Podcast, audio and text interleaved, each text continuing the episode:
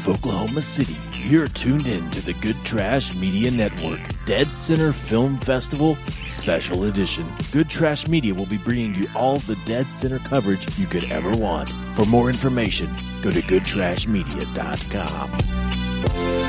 They're talking about you, boy, but you're still the same. Hello, everybody, and welcome to Good Trash Media's special coverage of the Dead Center 2016 Film Festival. I'm your host, Caleb Masters. I'll be guiding you through some of the ins and outs of all the coverage that we'll be posting on our website here. So, if you're tuning in, we're just going to kind of uh, kind of introduce you guys to how how things are going to be going for you this week.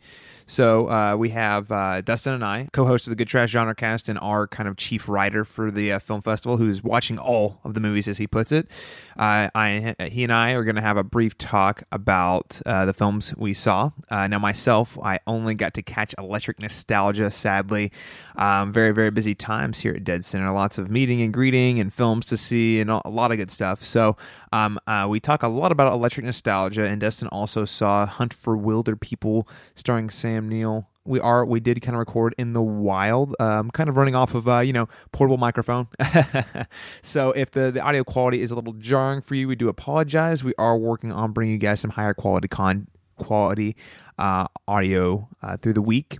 And then we're going to dovetail into the the big genre film of the festival, which is Electric Nostalgia. Now that's the one if you're here in Oklahoma City, you've probably seen it on the billboards or somewhere in your social media feeds, and that is because this has been the movie to see at the festival. It won the award for the best Oklahoma narrative feature. So, congrats to those guys over there at Planet Thunder Productions and Electric Nostalgia uh, for the win. So, this you know this is definitely a film at the film festival you're going to want to try and catch if you haven't uh, heard about it already. It is playing again uh, at 2:15 on Saturday uh, at the uh, Harkins Bricktown. So if you haven't had a chance to, if you have the time, make sure to go ahead and check it out because I think this is this is one of uh, both the films we talk about. The Hunt for Wilder People and Electric Nostalgia are both two of the films at the festival you just don't want to miss at this year's Dead Center.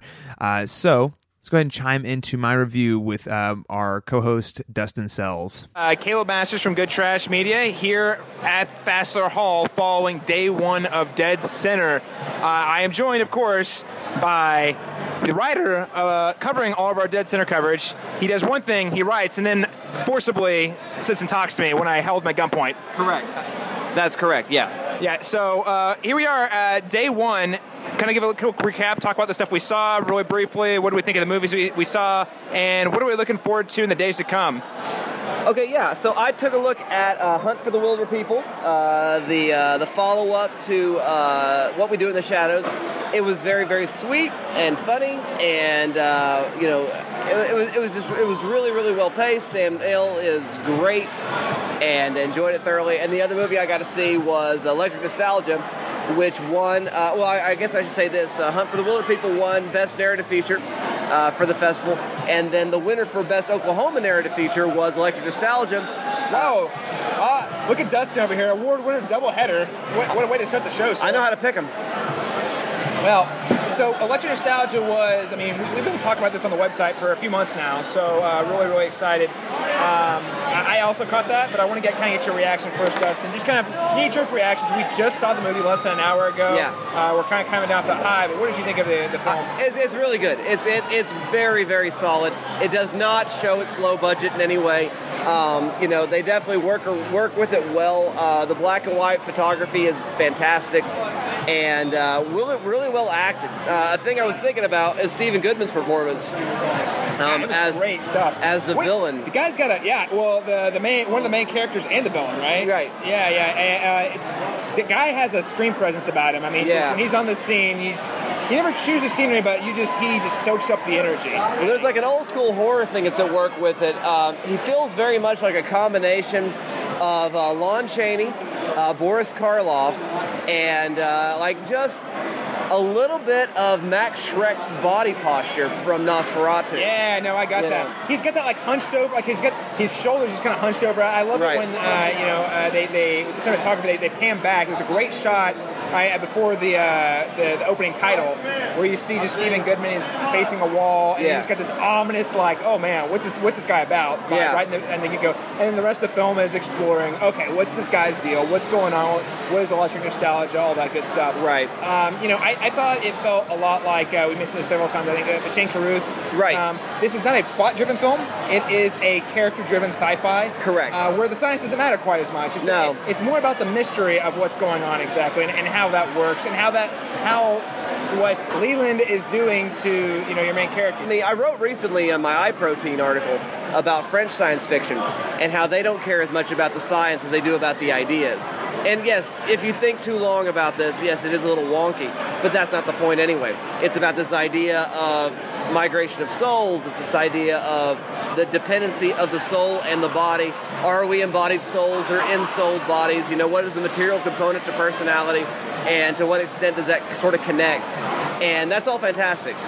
Brilliant. in the movie, Yeah, too. yeah, I really Uh, liked to- it. To show that the body and the soul aren't quite as separate as we'd like to think. Right, right. Um, it- it's it, it's playing in a way that is going to give, uh, hopefully, pave the way for other Oklahoma-made films to kind of do the same thing because this is a a very atmospheric film. Yes. uh, I found uh, that I, I loved about it.